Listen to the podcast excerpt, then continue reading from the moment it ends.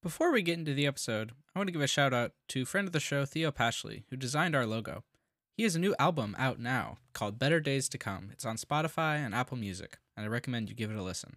Now, on with the show. The youth simply will not buy the world that the elders have given them. They see too much hypocrisy in it. They see too many things that are wrong with it. And I think that the elders are going to have to realize that they simply can no longer browbeat youth into following its established path.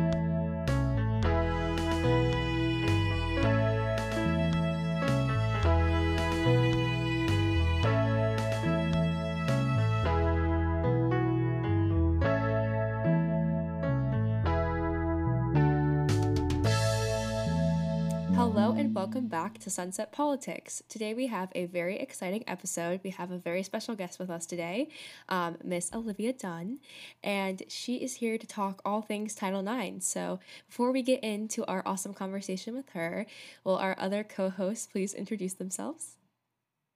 Hi, I'm Sam Zeckley. I'm Story Ernie. And I forgot to say my name. Hi everyone, my name is Molly. So uh, today uh, we have Olivia on. Olivia, do you want to introduce yourself? Hi, I'm Olivia. Olivia is on because of a lot of work she has done in regards to Title IX, uh, which, if you don't know, well, I guess we'll, we'll get into that. But uh, she was recently featured in a documentary on ESPN Plus called 37 Words. Uh, she's in part four. Uh, if you want to go watch it, the whole series is really good. I've seen it all. Um, and episode four, I, I think, was great also. So we have some questions about uh, Title IX, what it means, uh, what the future is. So let's just jump right into it. The first question is, what is Title IX? So essentially, Title IX is a, okay.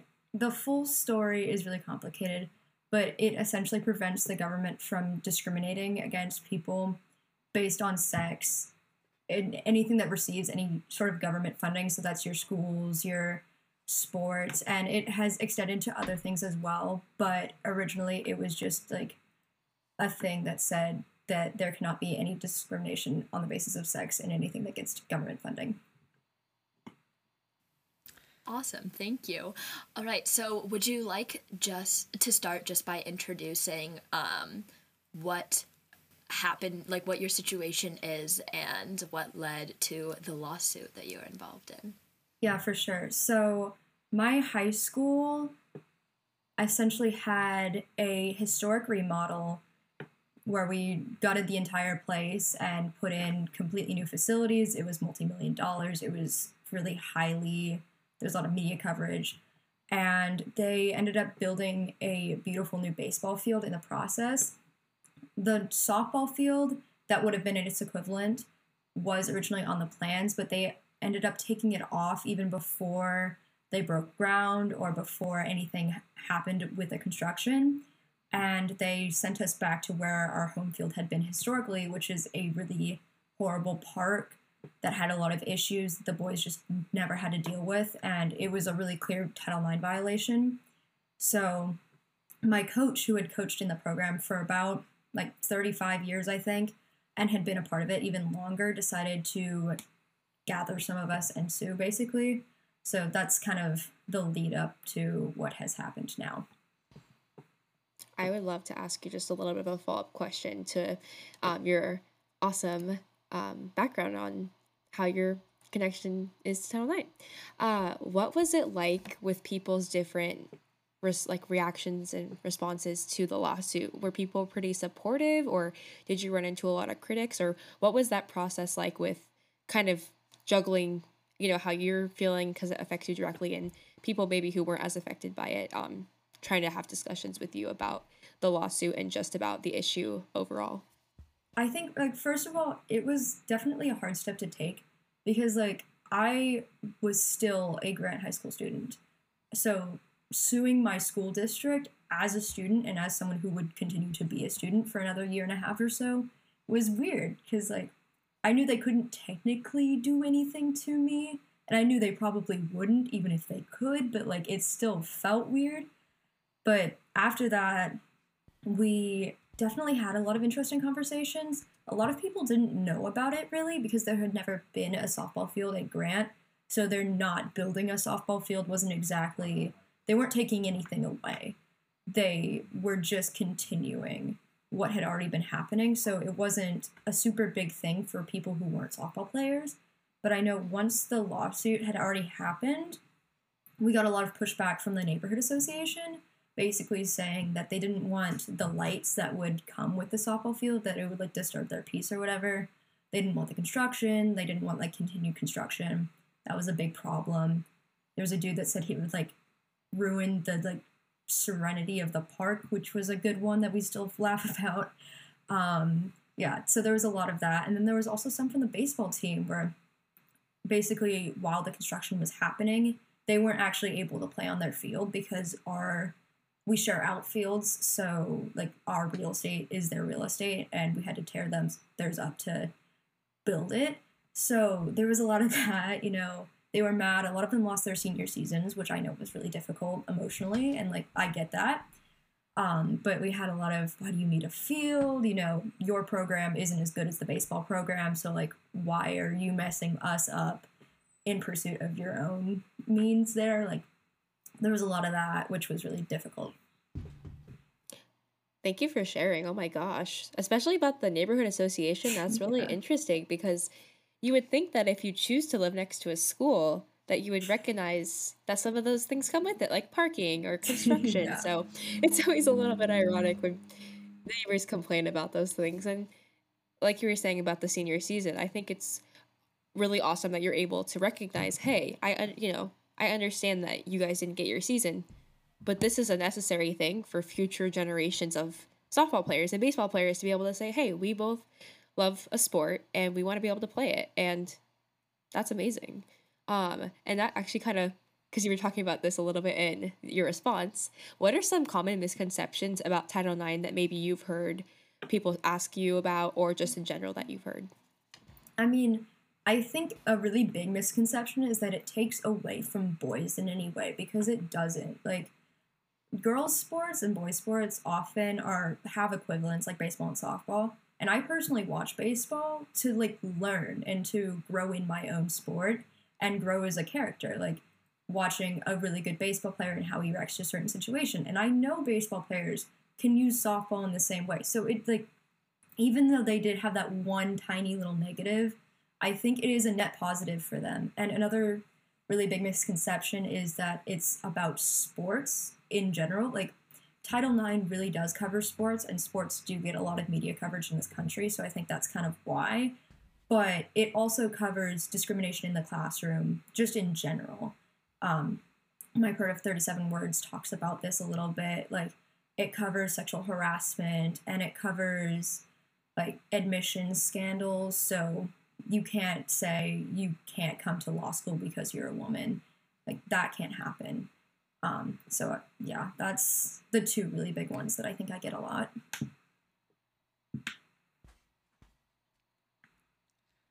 Um, yeah, those are, are definitely ones that I've heard also. So uh, in the documentary, there's one quote. Um, I believe you said it. It might have been someone else, but I think it was you. Um, when you said you wouldn't have guessed that Title IX was passed 50 years ago. Mhm. Uh, so so what did you? Was that you? Am I remembering that correctly? And uh, what do you think that means? I think I think that was Elizabeth, but I really do feel the same sentiment. And I think what she's trying to say there is that Title IX, while it was passed 40 or 50 years ago, and while we have made so much progress since then, there are still some like huge, huge, really blatant inequalities that we experience as women day to day. That if you think there's like a law that says I can't be discriminated in this place, like and then you actually see the working realities of what we're dealing with on a day-to-day basis you see this huge discrepancy between what the law says and what you're experiencing Thank you. All right. So, for anyone who maybe hasn't uh, read up on the lawsuit or is, you know, jumping into this completely fresh, would you mind um, explaining to the, you know, the extent that you can? Because I know that, like, you have to be careful with what you say with some things, how the lawsuit has come along and you know did you guys end up getting your field? Um, and just like explaining a little bit of that. Yeah for sure. Um, i'll share the whole process because i think it's actually really interesting. So first we had to do a land use hearing and that was to basically get the permissions for the land. So at that point even if we had won the lawsuit we wouldn't have had permission to build on the land so it really didn't matter so we did the des- designs, we decided what we wanted to do, and then we got the land use hearing. That was where we bumped into a lot of neighborhood association things. So it was basically us as a team, and we had one side of the hearing, and then the neighborhood association on the other, and they basically got to say like why we don't want a softball field there. It was a good three hours. It was pretty pretty fun. Um, so we did that. We won that, and then we went into the lawsuit and officially sued in I want to say June of last year. So we actually, how do I say this? We reached a settlement agreement which contained basically us getting a field and a couple of other measures that, you know, equalized the baseball and softball fields on like funding and jerseys and whatever else. It, equipment was a really big one. So, yeah, that is kind of how it went and then we got basically into the construction phase and trying to push the construction along which got delayed five months i think so even though we were technically supposed to have a season on the field in 2022 we didn't actually end up doing that because the construction got delayed so much awesome thank you for sharing that's a very um, interesting process, and I'm glad that you explained to the part about the land because that's I didn't know that. That's really interesting that you had to go through that process first before you could talk about getting the field. Um, my next question. This is going a little bit away from the lawsuit, more towards like kind of the political side of Title IX. But do you feel that, in like your personal knowledge or beliefs, that the Biden administration has done a good job about approaching Title IX, or is there any things that you wish that the Biden administration will do in the next two years or hope to see um, regarding Title IX in, in any way? I mean, I can't speak too much on what they have done just because I'm not nearly as informed as I should be, but I feel like I would like to see more advocacy for Title IX. And, like, for example, I didn't really know it was an option for my situation before we went out and did the thing. And I feel like a lot of people are in that situation where they're having something that is a Title IX violation, and they either don't know that it's a Title IX violation or they don't know that it, there's something that they can do to fix it. So I think just continued advocacy of like, this is Title IX, this is what it is, this is how it can be used, here are your resources, is always so good in any situation, really. So I would like to see them just making that more readily available. Thank you. Uh, I really appreciate that. Yeah, I, I can talk about a bit of the, the legal side of things about what the Biden administration's done because I did some reading on it beforehand. Um, basically, uh, if you don't know, for everyone listening, the under the Trump administration, the Department the Department of Education basically issued a bunch of um, rules that really kind of like declawed Title IX. It was like schools don't have to report this if they're this. If they're um, a religious school, they can basically get become totally exempt from Title IX if they want to, and they don't even have to tell the students. Um, and so the Biden administration basically, at like the very start of his presidency, he like issued an executive order telling the the Secretary of Education to review those policies, and then like um like last month he like proposed a new set of rules to um to essentially reverse back a lot of those protections and add more protections, especially for um for uh, LGBT students, which have been, uh, which are definitely part of Title IX. So, um, yeah, if you want to, you can do more reading on the legal stuff. I don't want to take up too much time. I guess like going on, on off the um, LGBT students thing. How do you think Title IX um, affects that specifically with regards to um, transgender athletes? Because that's been a, a big subject of discourse in the past few months. I mean, I think Title IX should protect all women so I think Title IX does absolutely protect trans women in sports, and obviously this is like a huge issue right now, and it's a, also a part of my documentary. Um, and I think they can tell it a lot better than I can. but I do think that Title IX applies there and it should be more readily used in that area. Um, I, I don't know else, how else to say that. I really do think that Title IX does apply to trans women and that it should be used to pursue protections for trans women. Perfect. Thank you so much.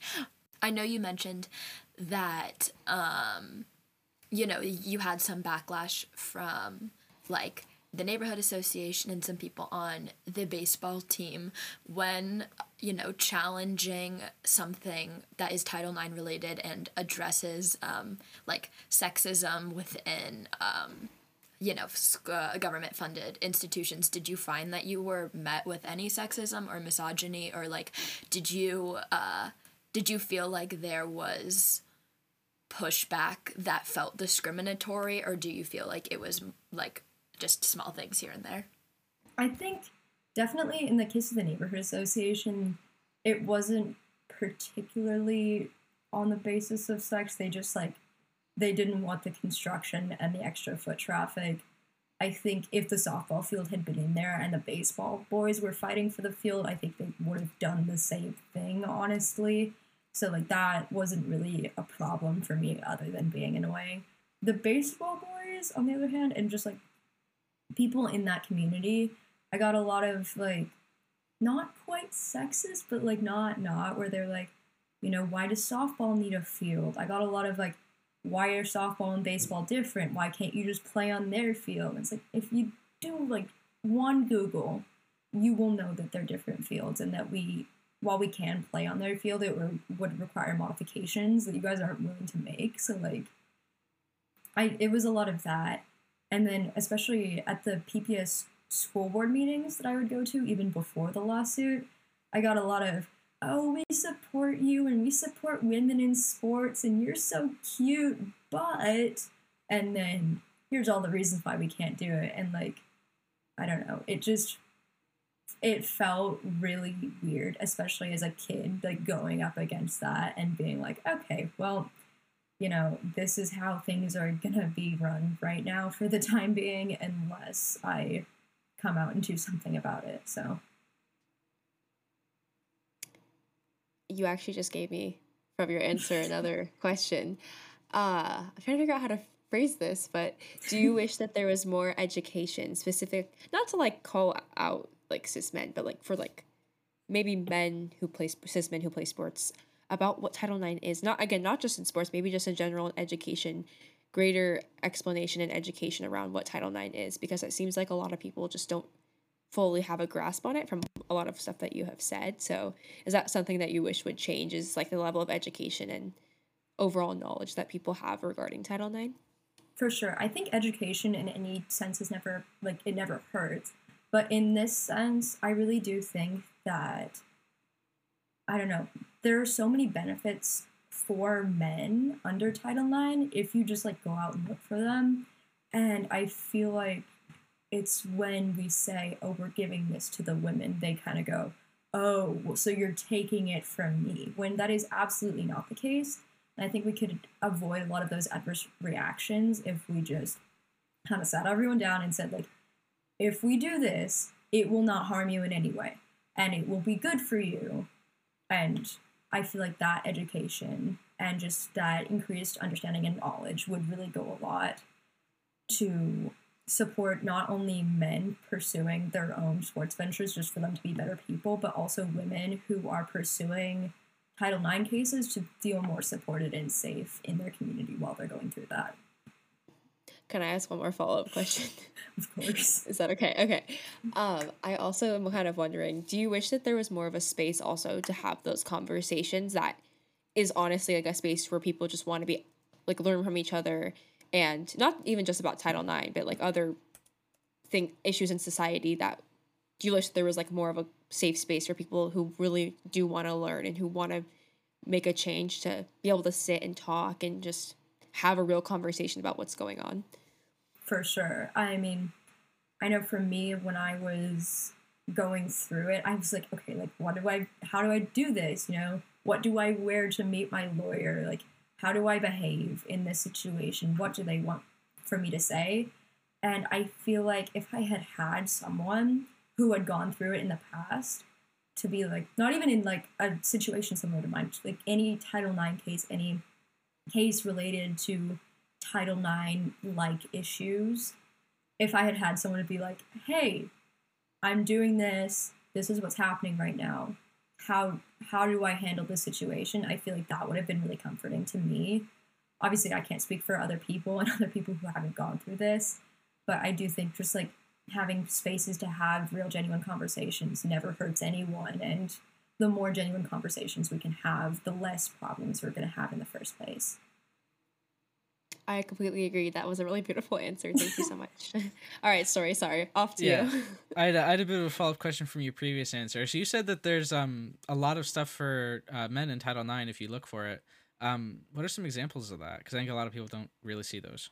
i think just everyone having like a space to like come to the table and share their experiences is good just because like like i was saying earlier i can learn from men and men can learn from me just watching me play and watching how i behave on the field just in that context like that watching softball players as baseball players is only a good thing you're only going to learn you're only going to walk away and be like this one girl did this one thing and I can take that into my game and I can apply that. And I think that kind of mindset really does apply, you know.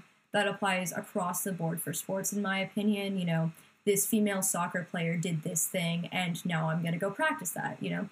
Stuff like that. And I also think that women feeling more safe in their school and work environments will only increase like their ability to do things, their ability to learn, which benefits society as a whole.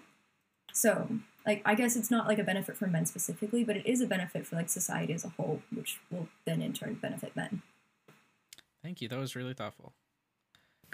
Yeah, so I think that a very um, hot topic surrounding Title IX right now is uh, women being paid less than men in sports and like professional sports. So I just wanted to um, hear your thoughts on that because I know some people are like, oh, you know, it's not a Title IX problem because, you know, they just don't bring as many fans in. And so, like, they're making less money than men's sports do. Or do you think that is a Title IX issue? Like, I just, I, I'd, like to hear your thoughts on that.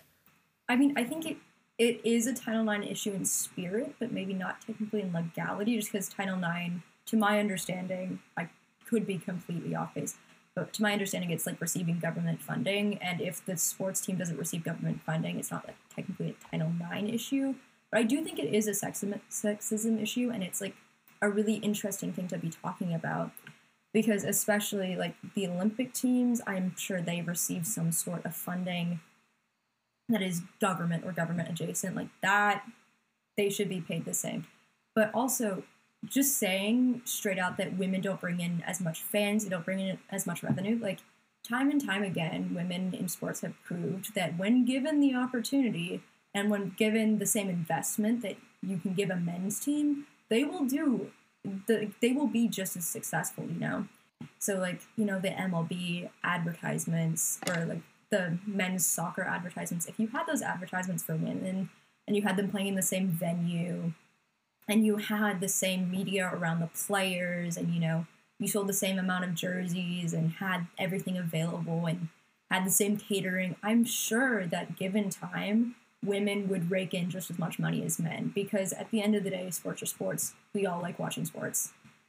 And like I don't see that being a solid argument in any real sense if the same investment is being made.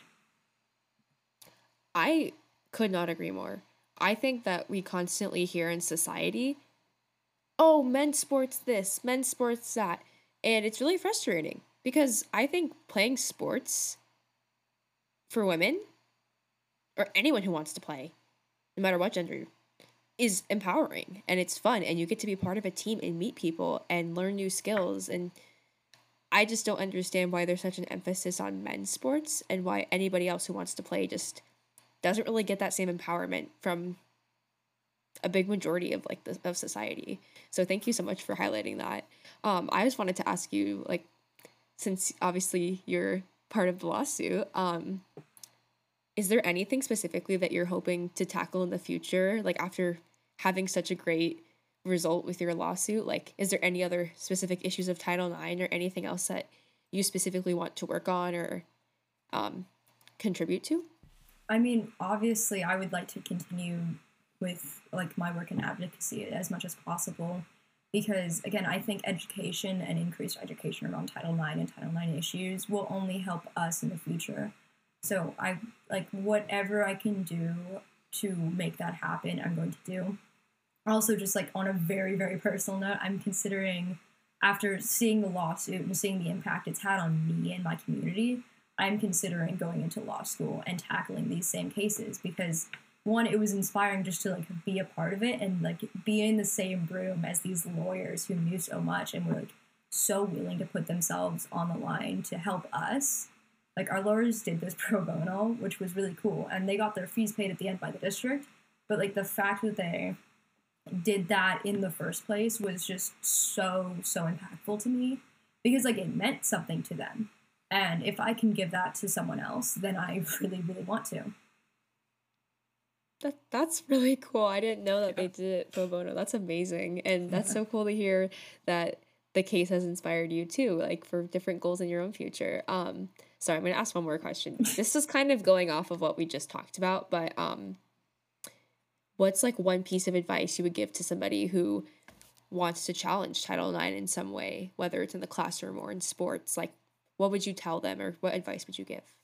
Um, I mean, I think I would just tell them that it's okay. You know, what you're going through is actually happening, and like, you're not the only one who sees it. So I would tell them to pursue it if they can and if they feel ready.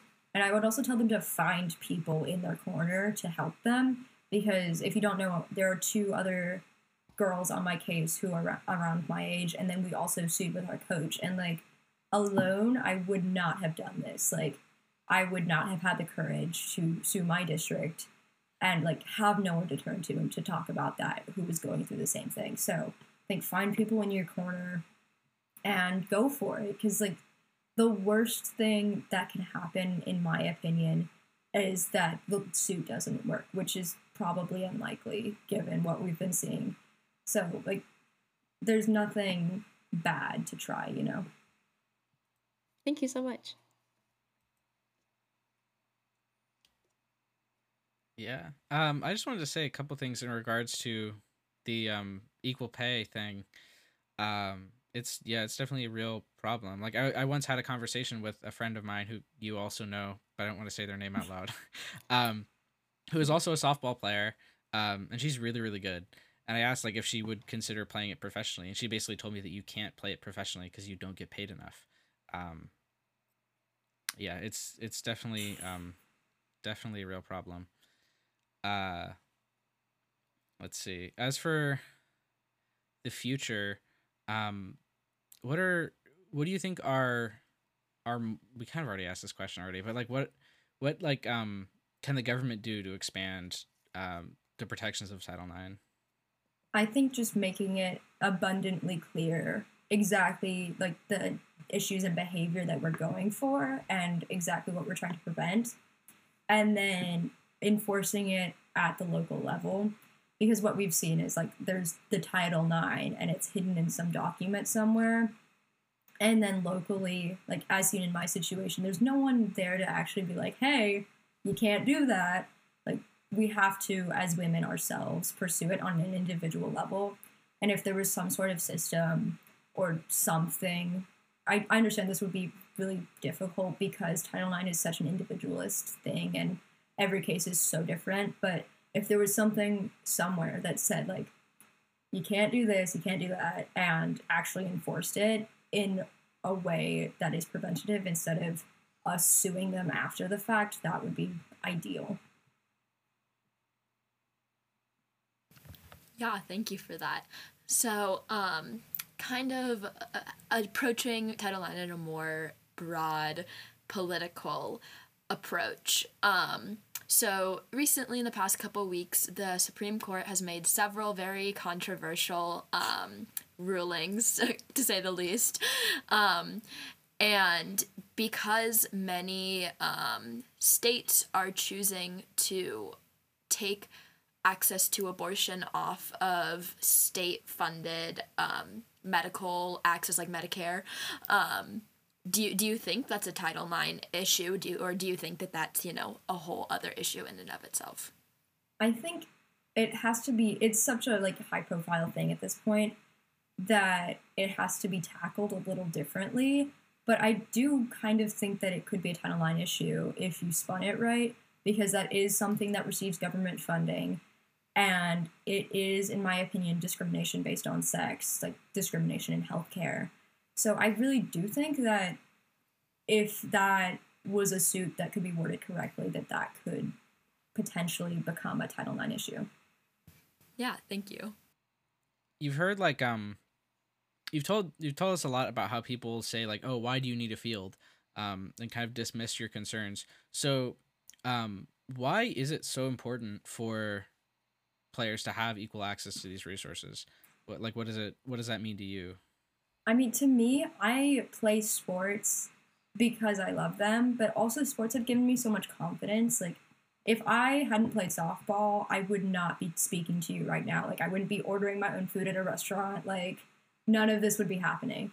Um, and that's because sports have empowered me so much to develop as an in- individual, just like physically, mentally, emotionally. And I think that is so big for so many girls. Like, I think if you struggle finding community, softball and sports in general are so, so helpful. And they're just such a big part of so many people's worlds that I think having a situation like mine where your facility is just like garbage, they're not as good, the school doesn't put as much value on what you're doing, even though you're putting in the same amount of effort, even though your passion's there, like that hurts. And like to be told by a system that you don't matter so early, that gets ingrained. And it's awful. And I think it creates lasting issues down the line. And it's just, it's not fun. And I like I cannot say enough how much this hurt to me and to all the people on my team. So having something that says we need equal access and having equal access is so impactful. Like having something that says you do matter and your effort is there and we do see you and you know we love what you're doing that is like the most powerful thing for me I remembered my question. Thank you. um, it's kind you kind of already touched on it a little bit in your response, but how does it make you feel when people politicize Title IX and like turn it into like a left versus right issue versus just like a human issue, like a human rights issue? i think a lot of issues that we're politicizing are just like eh. but this one especially because it's so close to home like it's not a political issue. What we did has no political affiliation. We weren't thinking oh i'm doing this because i'm a democrat. Like that was not the point and that is not the point. And women having rights and being assertive and asking for what we want and what we need and what we deserve under the law is not a political issue and should not made to be one that it, I don't know. I think there's no black and white there. Just don't make it politics. It's not politics. Leave it alone. And, That was uh, such a lovely answer. Thank you. Yes. Did you see us snapping for you? Yeah. Yeah, Uh, I have. Oh, sorry. Do you, Story, do you have a yeah, question? I just I just wanted to say something really quick that um, Title IX was actually signed into law by a Republican president. So exactly. there you go. It's not a political issue, and it never was a political issue. It's Yep. just a people issue. Yeah, absolutely. All right. So, um, if you didn't know, our podcast especially focuses on youth voices and politics through the eyes of people in our generation. So, I wanted to ask do you think that being, um, yeah, uh, for, I, I believe for part of this, if not all of this lawsuit, you were not yet 18. So, do you think that being like a minor being a kid, um, made the lawsuit more difficult? Did you find that people did not take you as seriously, or did you find that a lot of people were really empowering that and like supporting you as someone who wanted to make a difference, like starting right now and not waiting for older people to take the lead? I think this is kind of a double edged sword here. On the one hand, it was kind of weird I was thankful for this at the time, and I am thankful for this now. But like my dad, like kind of co-signed it basically, so like he was in the room for everything that we were doing. Like I just turned 18 a few weeks ago, so like everything that has happened to date, I was underage. So I was thankful to have my dad there at the time, but I did get like had some experiences, especially early on when I was probably 15, 16, and speaking at these school board meetings, basically going there and being like, guys, what the hell? Like, what are you doing? Like, I had a lot of, oh, you know, we support you, sweetie, and like stuff like that, where I felt like, okay, you're talking down to me and I'm not being taken seriously. And I think that's partially being a woman and partially being like a small baby faced high schooler that was like, okay, you can't do anything about this. But then later, after the lawsuit was finished and I was through with like the legal challenges, I actually had the opportunity to speak at the ESPNW Women's Summit. And that was really cool. And I had a lot of people coming up to me and being like, we are so happy that you are here and that you are doing this. I think actually this is interesting. It was like a couple days after the Roe leak, like original Roe leak, and people were like coming up and they were like emotional and they were like, "We are so excited that like after the week we've had, that you are here and you are the like the voice of the next generation." Like, and that was really empowering to me because I, wanted to tell this story and like. I think an important message that I have is that you do not have to be an adult to file a Title IX suit. You know, you have to have adult support, and I'm sure you can find that, but you do not have to be an adult. And sometimes it's almost better if you're not, because I think in the right hands, though that story and your voice is even more impactful if you're young and you know what you're talking about and you're willing to stand up. That's so beautiful. Absolutely. Yeah, I wholeheartedly agree with everything, and that was incredibly well put. So thank you for sharing. Yeah, thank you. And I agree. I mean, I think youth voices are going to change the world. They already are doing so and will continue to. And it's really interesting because even older people I know are constantly saying that they're excited to see what our generation does with the world that we're going to inherit. And I think when we have people like you who are doing these amazing things and helping to pave a better future for all of us, it's it's super cool to like see those people like you again who are doing the work and just to get to see what drives them. Um, do either of you have any more questions? I have an idea of like a closing segment we could do that might be kind of fun. No, I, I don't. no I don't have any more questions. Welcome back to another episode of What the Heck Were They Thinking? So, today we have a couple different funny news stories to discuss, and Olivia is going to help and give her opinion and laugh with us about how these people are acting. So, Story, do you want to start? Yeah, sure. I, I have I have two that I wanted to share. First, um, from across the pond, uh, in the UK, Boris Johnson resigned. Um, in his resignation speech, he said, uh, "I hate to be uh, resigning from the greatest job in the world, but them's the breaks." he actually said that, and I couldn't believe it. I laughed so hard. Uh, an actual like politician resigning and saying them's the breaks. It's just, um, and there's also like a serious point behind it that I kind of wanted to talk about. So basically the reason why is because he appointed someone to a cabinet position that was like a serial sexual abuser and basically like all the rest of his cabinet were like no we're like resigning and eventually he was forced to resign. And i just i wish we had that same energy in america right? Because that's like half our government and no one does a thing. Um yeah. So that's the sad part. But the second story is also it's kind of sad but it's funny uh, is john bolton was being interviewed about january 6th um, and someone like said someone called it uh, what happened a coup and he was like as someone who's helped plan coups this was not a coup okay? He was way too unorganized he actually just said like yeah He straight said that that he'll- on a recorded tape. yeah I, I first like saw like someone post it on their like Instagram stories a meme and I was like oh that that's funny like I thought that it was like an edit but then I actually saw the video and it was like no he actually said that that he he planned coups uh which he did um, He needs a better lawyer, is what he needs. Yes. I think that's like a, that's a head thought, not an out loud thought. You know? yeah, exactly. yep Oh my god. he's just like What? And like the fact that he's just like saying it's like defend his, his like legacy. He's like, yeah, you know, don't compare what Trump did to me. uh, it's just, it's it's kind of depressing because he's never gonna face like any repercussions for it, but it's also kind of funny. Yeah. Why did he think that was a smart thing to say out loud? I think I think we need to make a Sunset Politics Twitter and like retweet that meme so that people who are like listening to this can go see it because that's unbelievable. Yeah, I want to see his face as he's saying those words. I'm just like I'm really curious to see like what his facial reaction is to actually saying that out loud. Like what what didn't click in, in your head? Like, is that one of the things where he said it and he's like, "Oh, I shouldn't have said that," or is he like, "Yep, that was the one. That was a zinger." Like, yeah, um, definitely. All right, Molly, do you have one that you want to talk about? Yes.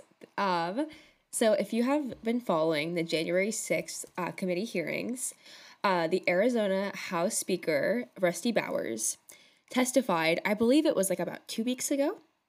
I could be wrong, but I believe I think about two weeks ago.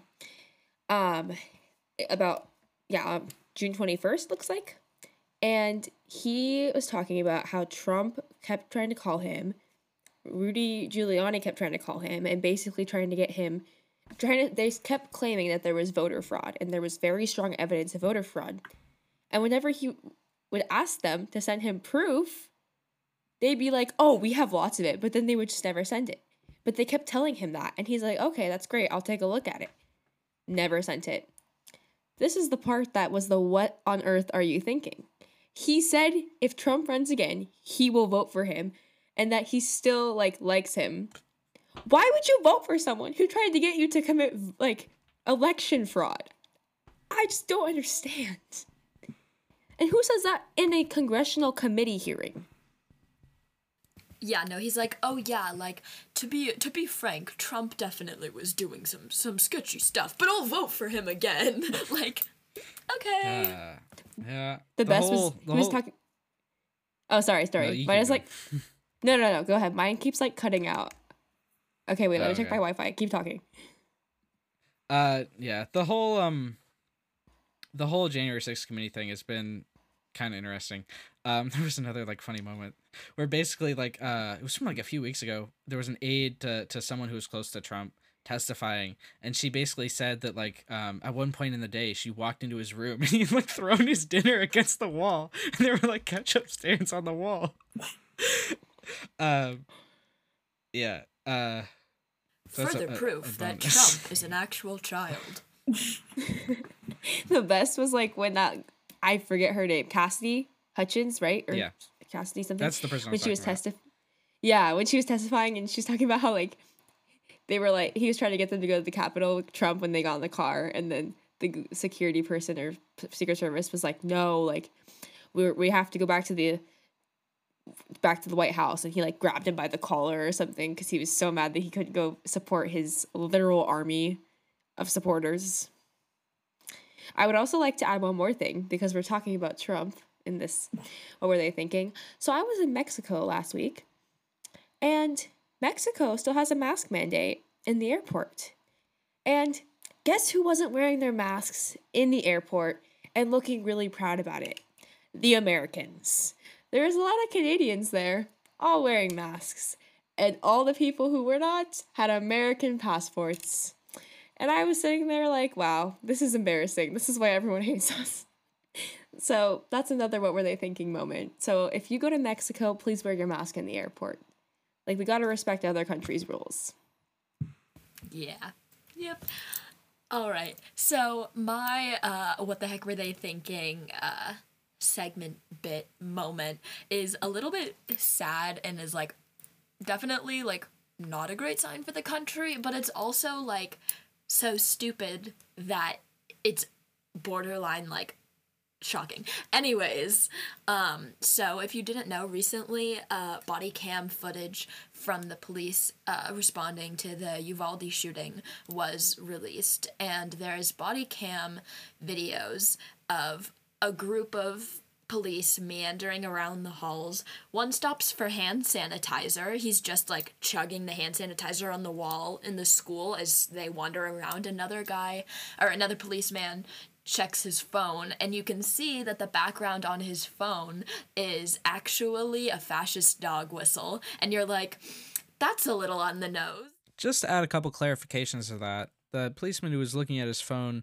um, was actually checking for updates on um, his wife who was a teacher who was actually dying inside the classroom that the policemen were doing nothing to secure. Uh, so that it adds a bit more context and it really goes to show how little the police were doing given how much they knew. Um, on with the episode. And obviously, what happened in Uvalde was absolutely tragic and unacceptable, and it is awful. It's also like, oh, it, it's like how bad are these like like how like how are you this bad at being a police officer like y- you're you're getting hand sanitizer in an active shooter situation while you're in the school where the active shooter is. And it's, I don't know, it's disturbing. Um, and uh, kind of trigger warning. Uh, but in the body cam footage released, you can hear kids screaming in the background, and these people are literally on their phones getting hand sanitizer. And it's like disturbing and it's also like what like like what logical thought like i feel like you completely that, that goes against human nature. Like if you're i get like fight flight or freeze. Not saying that that's an excuse but i that like logically makes sense i guess a little bit. But like you're literally just chilling in an active shooter situation. I don't i don't know what they were thinking and i hope they get fired I mean, it's crazy to me that that is what was going on in that school. They claimed they were looking for the key to the door for like over an hour. The door was unlocked, supposedly. So, I don't know what the heck they were doing in there. I mean, they're being cowards, and that's yeah. that's so sad to hear that they were you know, when there was people again, trigger warning, being killed, they were on their phones and getting hand sanitizer. It's your job. Like, do your job. Yeah. It's so frustrating. If I hear one more, like, person of an older generation being like, "Oh, you darn kids on your phone, so distracted." I'm like, "But, but, but, but what about that?" Like, uh, it's infuriating. Olivia, do you have any thoughts? Just I again like a little on the nose there with the phone background and also now we're behaving like we don't want diseases by getting hand sanitizer. Where was that during the COVID thing? I don't know. It's it's yeah. just like it's yeah. shocking to see people doing that and to be like, oh, like this looks like something like I don't know. This looks like a teacher simulator, like teacher on the break simulator, not actually police in an active shooting. Like, it's ridiculous. Can I ask you a question too, if you don't mind? It has to do with like like guns and being in school. Mm-hmm. Um, again, I'm just gonna put a little trigger warning in here. Um, just gonna talk about a little bit of gun violence just for one second, just because I'm curious to hear what Olivia has to say. As a student, were you ever concerned when you were going to school that something like that would happen whether it was like in elementary school, middle school, or high school or anything, or like how did that impact you during high school? I mean, we had a lot of, I won't say a lot, and nothing ever happened to clarify. Like, I, nothing ever really happened, but we had a lot of threats. And it kind of got to the point where we would just go to school anyway and hope for the best and be like, you know what? Like, say goodbye to your mom in the morning. Hope it's not the last time you do that. Like, I don't know it it was bad and it was always kind of in the back of my mind, but I was never like I don't know, even on the days where we did have threats and we would have police officers like watching us go through the doors and stuff, like I don't know, it like having going to school in this political environment where guns are such at like the forefront of what we're talking about and media coverage and it's such a big issue right now like it is scary. And I think we kind of take away from the fact that it is scary just for day to day. But like it is. And it's like, I don't know about you guys, but I think I'm going to be feeling that into my life even when I'm not attending a high school. Absolutely. And thank Yeah, you for for sure. sharing that. Anything else, Sam or Story? No. Well, perfect. Well, thank you everybody for tuning in, and thank you so much again to Olivia for coming on and teaching us some new things about Title IX, and just for coming on and talking with us. I had such a great time, and I feel like I just learned so much from you. And thanks for participating in our "What the heck were they thinking?" segment as well. All right. Can we just get you to say sunset out real quick? Okay, um, sunset out.